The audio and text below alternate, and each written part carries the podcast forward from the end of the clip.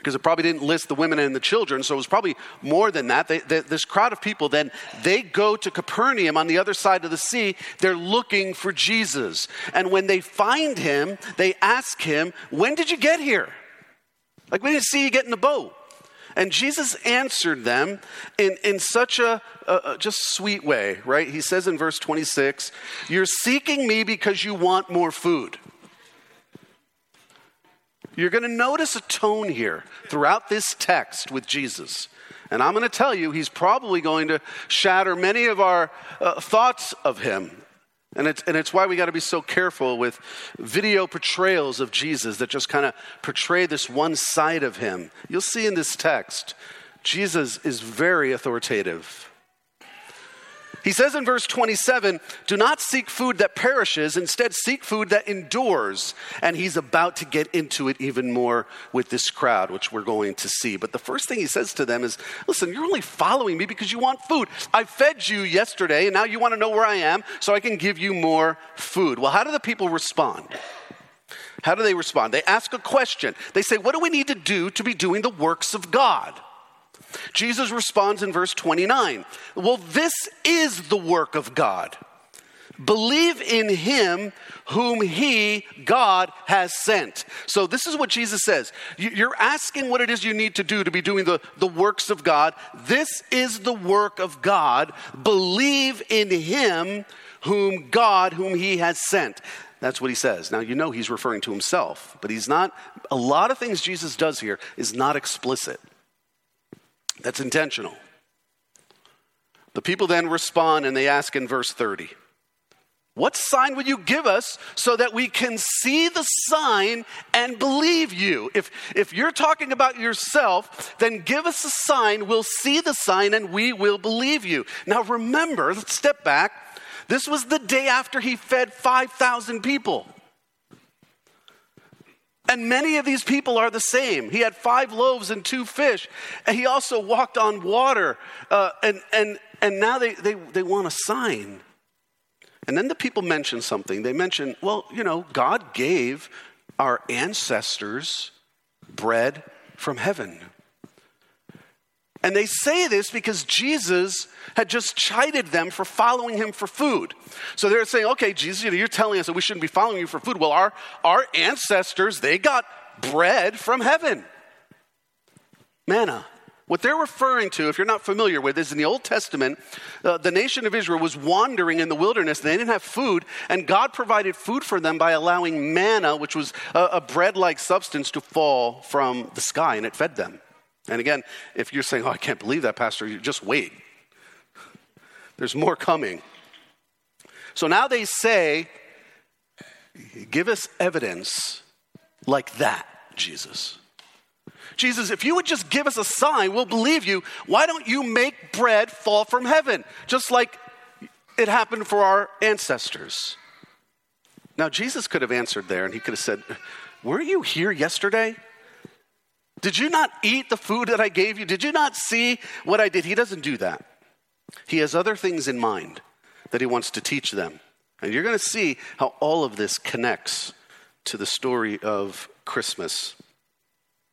He says in verse 32, stay with me, it was not Moses who gave you that bread from heaven, but my Father gives the, you the true bread from heaven. Now, I want you to follow what's happening here in verse 32.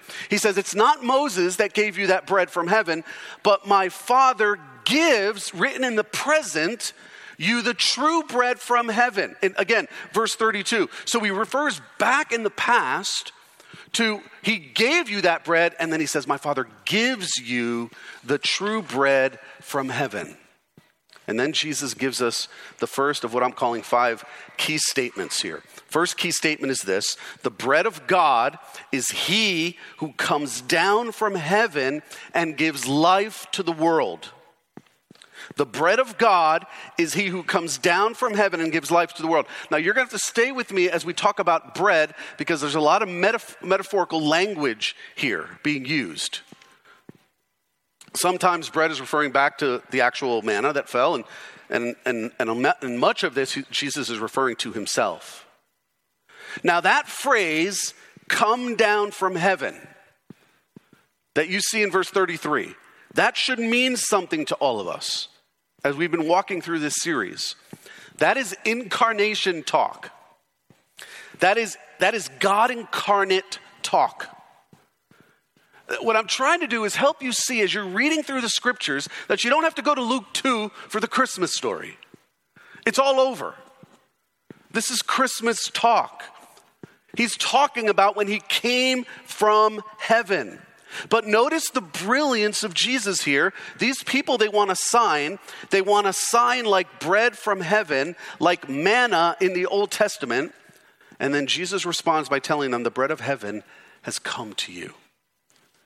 The bread of heaven has come to you. He has come from heaven, and this bread from heaven gives life, gives life to the world. Now, now you need to see what's happening here because not again, Jesus isn't explicit, but it's very much implied, and I want you to I want to make sure you don't miss it. What's happening is this Jesus is not enough of a sign for them. They want bread instead. And if they get bread, that'll be the sign. Now, I want you to step back from this and look at your own life because you say how foolish they were, right? How often do we do the same to Jesus? Yes, I know Jesus, you're real. I know the I know the Christmas stories about you, you know, coming to earth in the flesh. But here's what I really need from you. And if you're real, you're going to give this to me. That's exactly what they're doing. They're saying Jesus is right in front of them, but what they really want is bread to fall from heaven. And Jesus is saying, Bread from heaven came to you me. Am I not enough? Now, the people respond because they don't understand what he's talking about. He knows that they don't understand. They respond in verse 34 and they say, Sir, give us this bread always. they have no idea.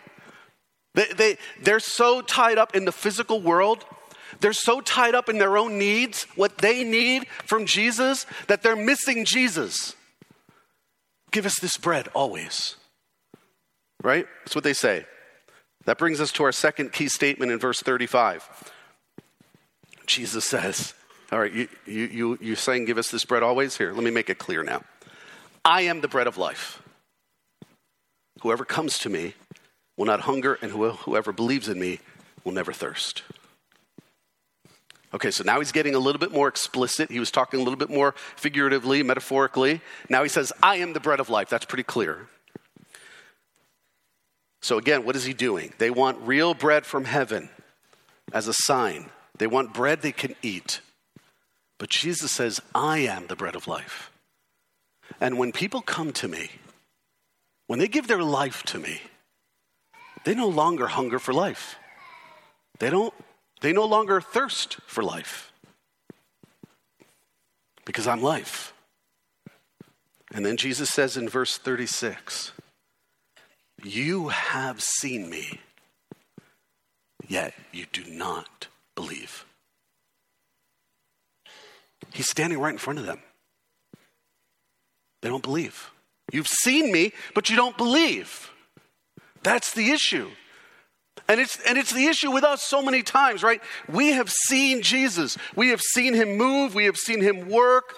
But sometimes it's not enough for us we want more. There are things we want from Him. The bread of life is right in front of you.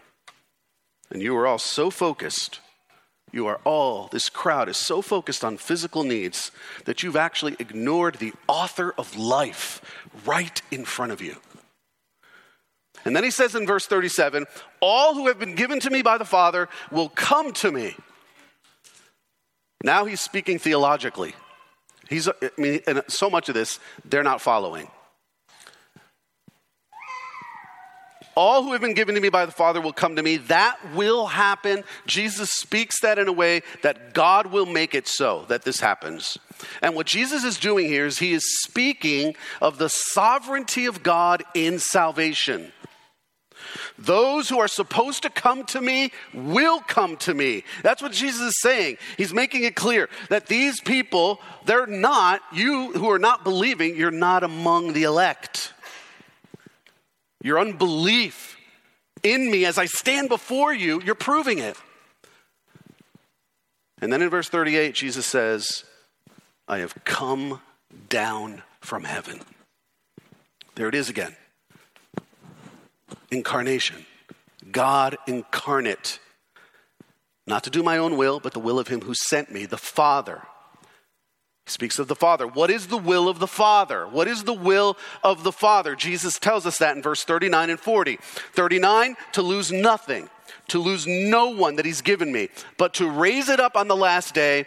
That's the first part of the will of the Father. Second, everyone who looks on the Son and believes should have eternal life, and I will raise him up on the last day.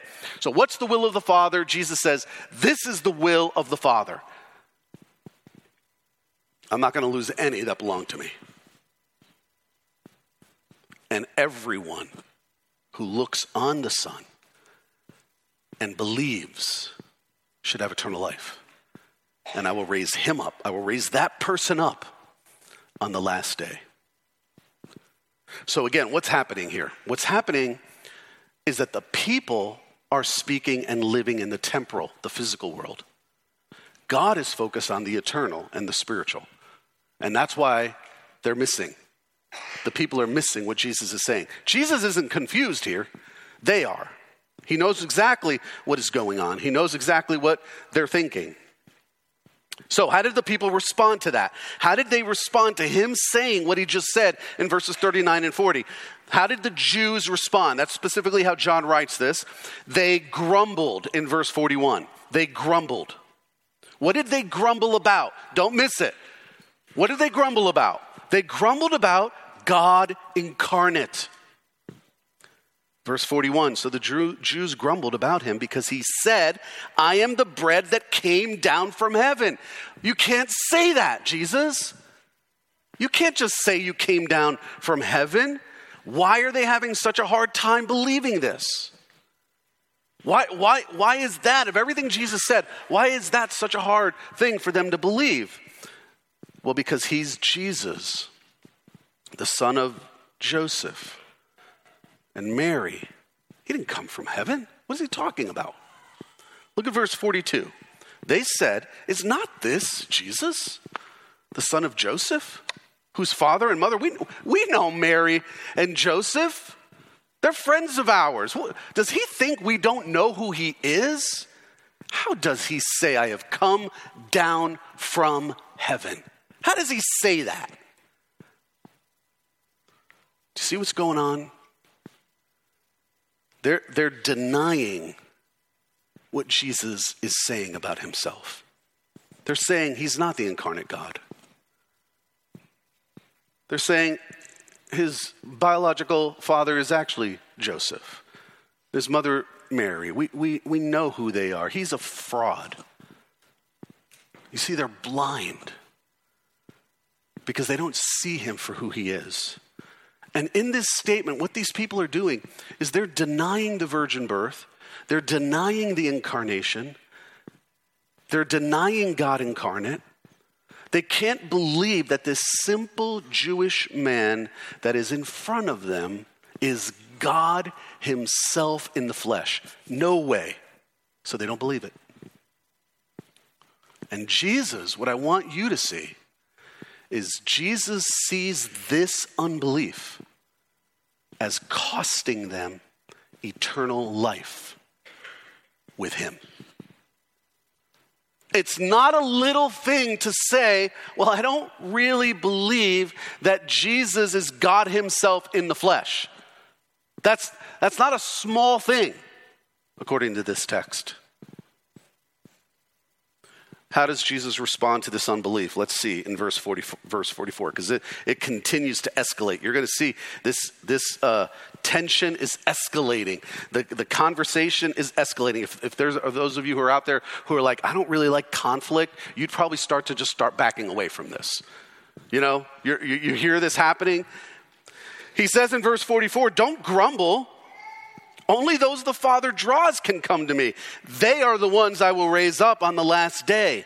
And what Jesus is saying here is listen, you don't see and believe people because the Father has not drawn you. That's what, that's what Jesus is telling them. Again, the sovereignty of God in salvation. And notice that Jesus doesn't beg them to believe either. Sometimes our evangelism makes Jesus not seem at all like God or the King or the Lord of Lords. He doesn't beg them to believe in him. He's never, Jesus is never desperate. Never. He's not, he's not shocked by their unbelief or anything. He, he knows this is going to happen. And we should never portray him that way in our evangelism. You don't portray Jesus as, as desperate. He knows why they don't believe. The Father hasn't drawn you. That's what he tells them. And then he makes another key statement, the third one. This one has three parts to it. The first part is this No one has seen the Father except the one who is from God. He alone has seen the Father in verse 46. These people, these Jewish people, think they know the Father. And Jesus is going, you haven't seen him? I have. What's he referring back to? What's he talking about? He, he's referring back to the pre incarnate Christ. He was with God in the beginning. In the beginning was God, and he was God, and he was with God in the beginning. Amen? That's what he's saying. I don't need you to tell me about my Father. He doesn't need a lesson on the Father from these Jewish leaders. He knows. He alone knows because he alone is from God. That's what he's saying. Whoever believes in me has eternal life. That's the second part of that statement. Verse 47. Now, when I when, we when he says that, we need to make sure we understand what believe means. We get this wrong a lot. Whoever believes in me has eternal life. Is Jesus saying, You need to believe that I exist? Well, of course they believe he exists. He's standing right in front of them, right? They can't say, Well, um, belief means that I just believe Jesus exists. No, you're standing there. I believe you exist. It's not what he means. He means whoever believes that I was sent from God, from heaven to you. That's what he's talking about. Whoever believes God incarnate. If you don't believe that, you don't believe. That's what he's saying. And then he says, I am the bread of life. How about verse 48? Is that about as simple of a verse as you can get? You notice that in your Bible? I am the bread of life, period. I am the one from heaven, sent from heaven. I am the bread of life. I am the giver of eternal life. So he's blowing them away with all this. They don't agree with him, they don't like anything he's saying. And then Jesus goes back to the manna discussion, that bread that I was telling you about that fell from the sky to feed the people of Israel when they were in the wilderness. And he contrasts now the manna with the bread of life. Can't miss, we can't miss this contrast. What he does here. First, the first part of the contrast is your fathers ate the manna and they eventually died. Verse 49. Jesus may really want to watch his tone here. Right? I mean, come on. What are they going to say about him on social media after he says that? Can you believe he said that? He says, Your fathers ate manna and they died. That's nice. He wants them to understand where he's going next. Those, the second part of the contrast, those who eat the bread that comes down from heaven will not die. Verse 50. Jesus is not talking about physical death here, he's talking about eternal death. His concern, again, he's at a spiritual level here. He's not in the physical, he's in the spiritual. And he's telling them, You want me to give you manna and you'll believe. But your fathers got manna and they died. I am the true bread from heaven, and whoever eats from the true bread will never die. Isn't that better? They don't get it. They're blinded. They're consumed with themselves and their needs. They don't, and they're so consumed with it, they don't see Jesus. They want real bread to fall from the sky, and if it does, they will believe. But the very bread of life is standing in front of them the bread of life from heaven, and they do not believe. Brings us to our fourth key statement.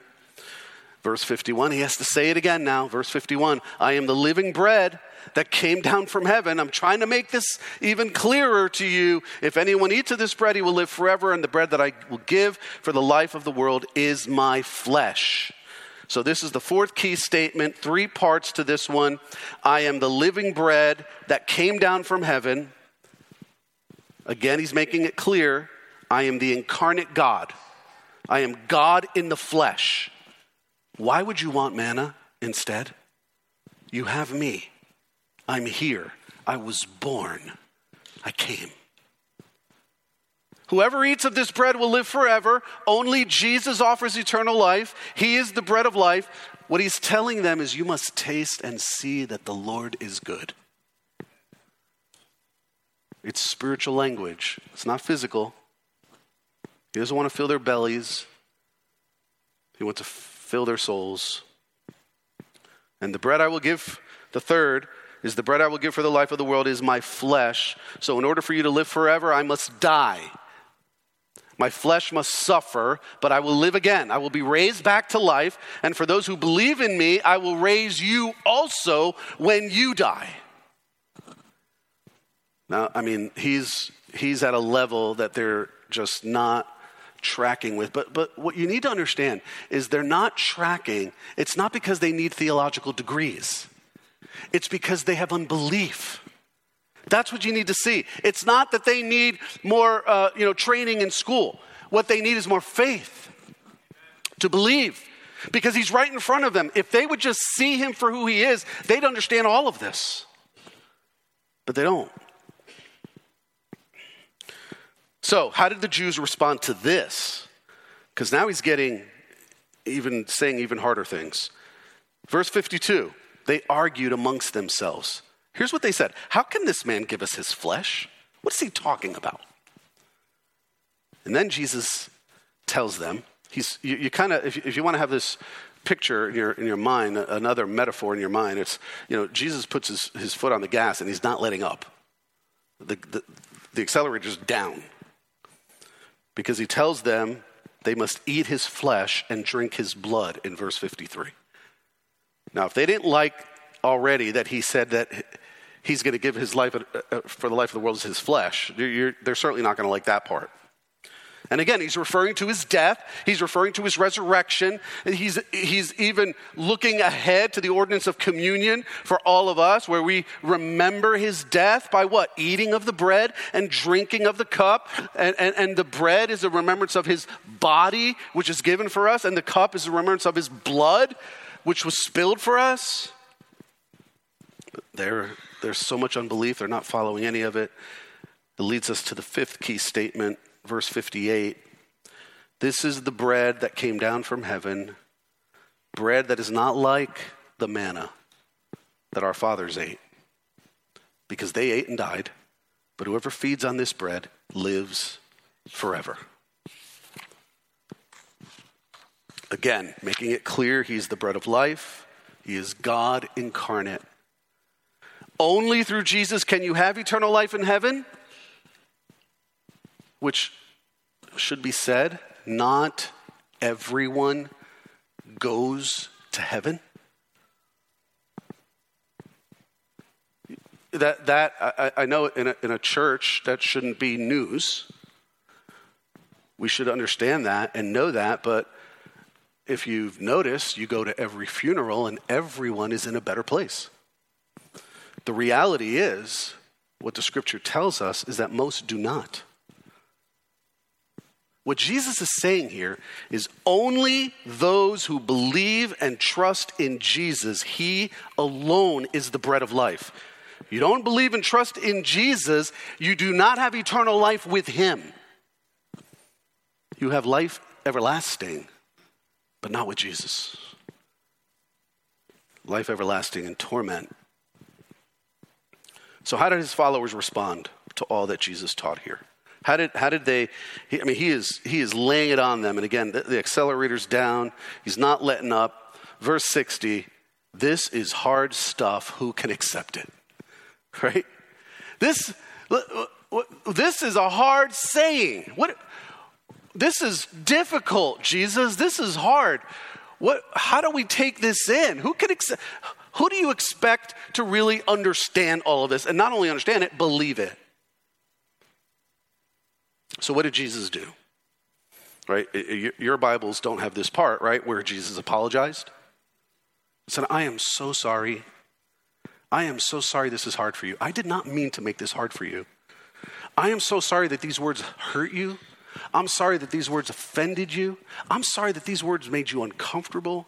I'm sorry that they made you afraid. You know what? I need to water down my message a little more. He didn't do any of that.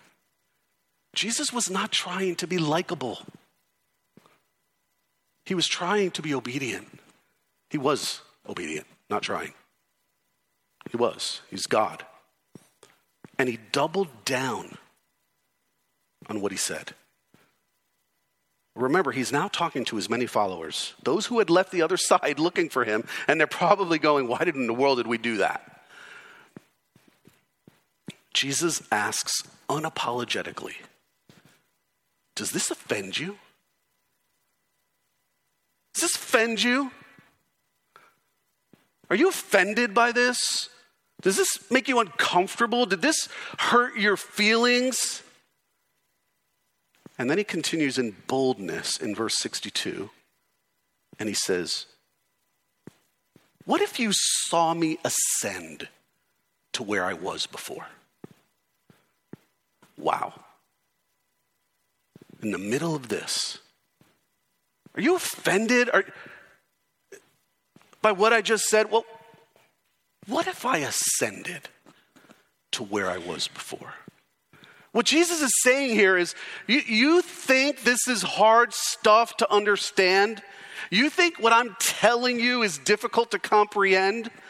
What if you saw me right now ascend to the place I had with the Father before I became God incarnate? When you see that word before, the question you should ask yourself is before what? before the incarnation. He's still talking about what we're celebrating. Before I became God incarnate, before Christmas, what we celebrate at Christmas.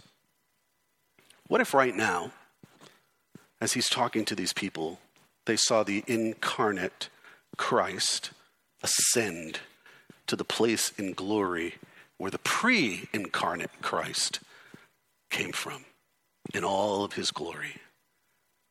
Jesus is saying, Do you think that what I'm teaching you is hard to comprehend? Try comprehending that. Try taking in that. You have no idea of the glory I once had with the Father. You have no idea what I laid aside Philippians 2, going back to what we talked about two weeks ago. These followers are seeing a side of Jesus they are not familiar with. He doesn't back off. He keeps going. He puts an exclamation point on all that he just said in verse 63. He says, These words that I'm giving you right now, I have spoken. They are spirit and life to you. The flesh is no help at all. Look at verse 63. It is the Spirit who gives life, the flesh is no help at all. Did you get that? The flesh is no help at all. The words that I have spoken to you are spirit and life. The only way to understand Jesus is through the Spirit. He is the one who gives life. That means your flesh, that means your intellect, your law, no help. My words are, are, are spirit and life to you, but you have to believe. If you're out there and, you and your message to Jesus is, I need more signs, he, what we are celebrating here is the greatest sign that God ever gave to humanity. His son became human flesh and came to us. The problem isn't that you need a sign, the problem is you have unbelief in your heart. So then what happened after this? What happened? Is your Bible talk about the revival that broke out after this, where 5,000 souls were saved after Jesus said this? No, your Bible doesn't say that. If it does, get a new Bible. not the one that not the one we study. No revival broke out. 5,000 souls weren't saved. A bunch of people didn't rededicate their lives to Christ. No, look at what happened. After verse 66, after this, many of his disciples turned back and no longer walked with Jesus. But wait a minute. This is Jesus, the Son of God. His sermons are perfect. They're not too long, they're not too short. They're always exactly what they should be. What happened? Maybe he didn't have a relational approach. He needed to be more relational.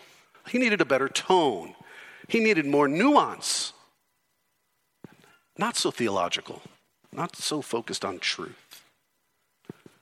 The reality is this they left him because they didn't want the bread of life, they wanted manna, they wanted physical comfort. They wanted a free lunch, but they didn't want Jesus.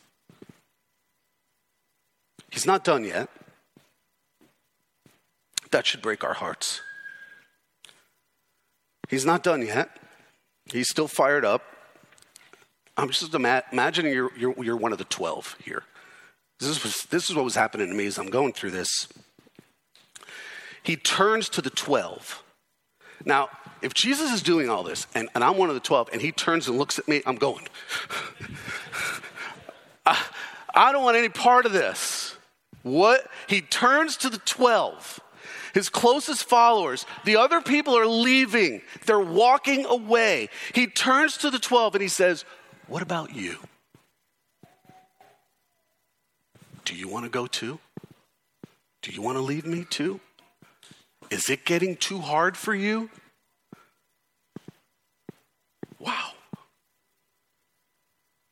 I mean, talking about somebody just seeing through your soul in that moment. Now, take in Peter's response because he gets a, a, a, you know, he hears it a lot when we look through the Gospels, right? But boy, he gets it right here.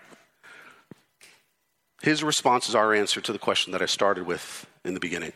What is Peter's response? Lord, to whom shall we go?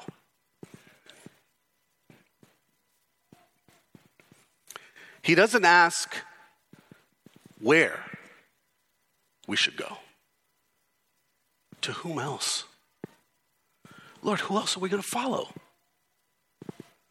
If we don't follow you, who else is worth following? That's what he says. Now, why does Peter respond this way? Because he realizes that only Jesus has the words of life, the words of eternal life. And, and he says, We've believed that you are the Holy One of God in verse 68. Only Jesus has the words of eternal life. We have believed. Simon Peter answered him, Lord, to whom shall we go?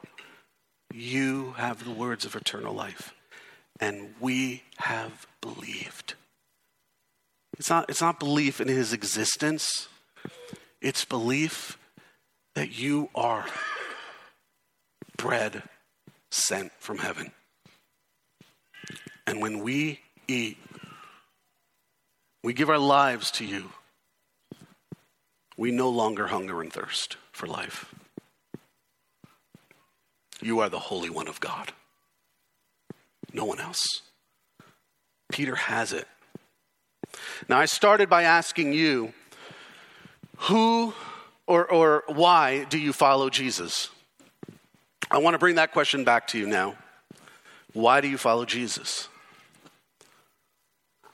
Peter's answer helps us because only Jesus has the words of eternal life.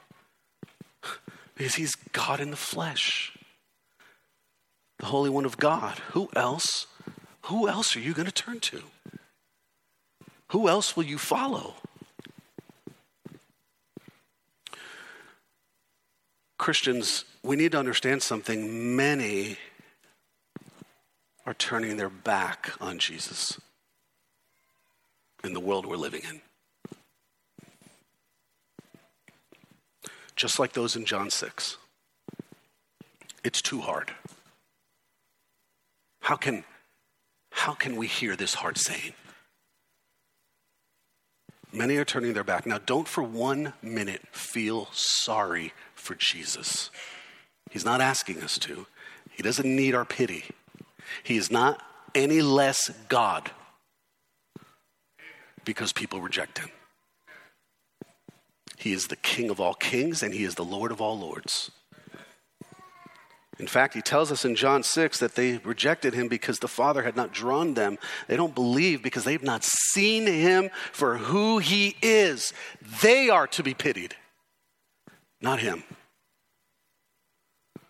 So, my question for all of us is when the world comes after you because of your Jesus, which they will, it's happening more and more. When your career suffers because of this Jesus you follow and your workplace just can't tolerate it anymore, when your lifestyle suffers because of whatever reasons, whether it's work or in the neighborhood you live in, because of this Jesus you follow, what will you do? Parents, when your adult children don't understand you anymore because of this Jesus you follow. What will you do? When your parents, if you're grown up in a home where maybe you are the first generation Christian and your parents don't follow Jesus and they don't know what happened to their child because of Jesus in you, what are you going to do? When your boyfriend or your girlfriend says, This is getting too much for me. You, are just way over the top into this Jesus stuff. It's either Jesus or me. What are you going to do? See, all of these are questions that I think can come to us as we look at this text. Because when Jesus looks at you and says, What about you? Will you leave me too? What will you say? Will you say, as Peter did, Lord, to whom shall I go? Where else am I going? To whom else shall I go? All of these things that I'm describing are happening, right? They're happening. And we need to understand why we follow Jesus because only Jesus is the one sent from heaven. He is God incarnate, born of a virgin, and only He has the words of eternal life. He alone is the Holy One of God, the one who gives life to the world. Only Jesus is life made flesh. So to whom else would we would we go? There is nowhere. For those of you who would say, you know, Pastor, I'm not a follower of Christ, or at least I came in here that way. I've never given my life to him. I want to invite you to do that. I want to exhort you to believe, not just to believe that he exists. It's a historical reality that Jesus existed, but to believe that he alone is the one sent from God, God in the flesh, God incarnate. And He alone has the words of life for you. And if you trust in Him, you will never hunger and thirst for life again. My hope and prayer is that these truths can help us celebrate Christmas with even more worship and substance. That it's not just some holiday, but this is the day that Christians celebrate God Himself coming into the world. And it changed everything. He changed everything. Let me pray. Would you pray with me? Lord Jesus, we are in awe of who you are, that you, as the pre incarnate Christ of heaven, would come to earth. And as you stood before the people, that they were looking at you and not believing. Lord, may that not be us. May, may we find ourselves not looking right at you and not believing.